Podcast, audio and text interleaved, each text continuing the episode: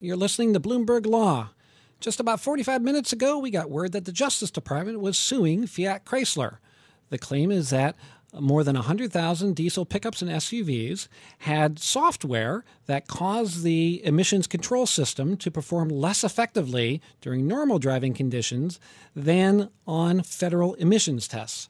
With us to talk about this lawsuit is Bloomberg News' autos reporter, Jamie Butters. He's with us in Detroit. Jamie, thank you for joining us. Tell us a little bit about this lawsuit. What does it allege uh, specifically that Fiat Chrysler might have done? Yeah, so this lawsuit, this filing, it, it's a civil lawsuit. It's not not a, the criminal case. Um, and it's sort of a ratcheting up of a complaint that the EPA made in the, the waning days of the Obama administration. Uh, they sent a notice in uh, mid-January, kind of on the tail end of the Detroit Auto Show, saying uh, Fiat Chrysler had software uh, in the control devices of their diesel engines that allowed more allowed emissions, and that those were those were pieces of software they had not told the EPA about. And uh, Fiat Chrysler is saying, you know, oh, we're sorry uh, we, you know, we thought these were sort of standard, and everyone knew about this, and it's really no big deal. And the EPA is saying you put in software, and that is by definition cheating, so uh, you're in big trouble. Uh, now, the the question, or you know, is is, is this sort of VW like, right? And Fiat Chrysler has really resisted, and they said, look, we put this software in just for safety purposes, so that the engines last as long as they're supposed to and we did not make any efforts to specifically have our cars, you know, get by the test. These these were not put in just to make them pass the test in sort of the way that that VWs were.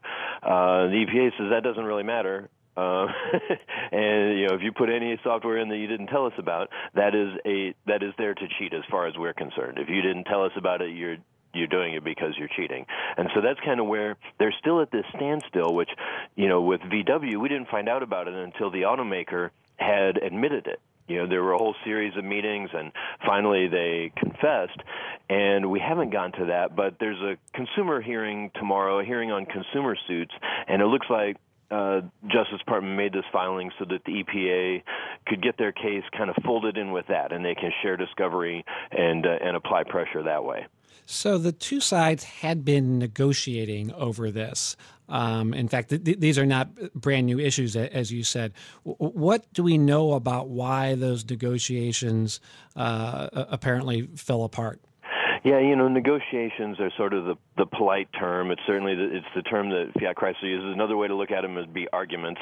Uh, so they've been having this argument for months, and it sounds like they just keep saying the same things over and over at each other, which is you know we're not cheating. Maybe this was a paperwork error. Maybe you know and uh and the regulators saying your paper you call it a paperwork error but that is by definition cheating.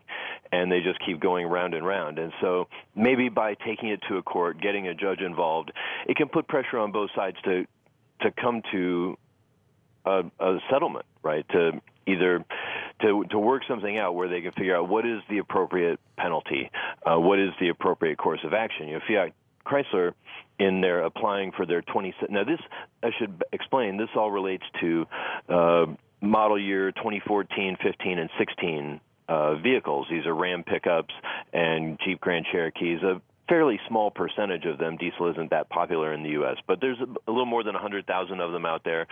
In their application for their 2017 diesels, uh, they're saying, okay, we'll we want to make these software changes, and if you're okay with that, we'll make those changes on the old ones, and then everybody's happy. Uh, but you know th- that the regulators tend to not go along with that because they say you put this in to protect the durability or the performance. If you make these changes uh, to how it operates, it's going to hurt the consumer you know, we don't want you to hurt the environment, but we also don't want you to hurt the consumer. Or if you do, you're going to have to pay some penalties uh, to make things right for them. So what's and the, that that negotiation is now going to have to take place in court, I guess. So, so what's the the worst case scenario for for Fiat? What is the complaint seeking?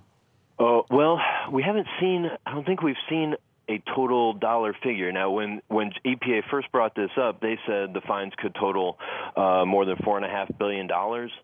Um, with VW, there were about five times as many vehicles involved. The total cost has run up well past $20 billion, uh, kind of approaching 30. There's still some some cases hanging out there. Um, you know, it could be a criminal matter if they decide this was all a conspiracy to avoid uh, complying with the Clean Air Act.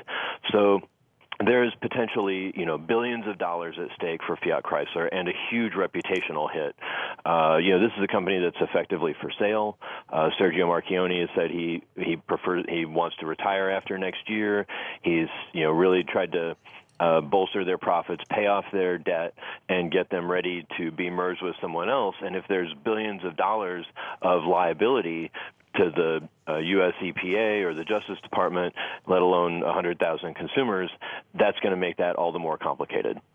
Jamie Butters, thank you so much for explaining that to us. Uh, new lawsuit filed by the uh, federal government against Fiat Chrysler over emissions.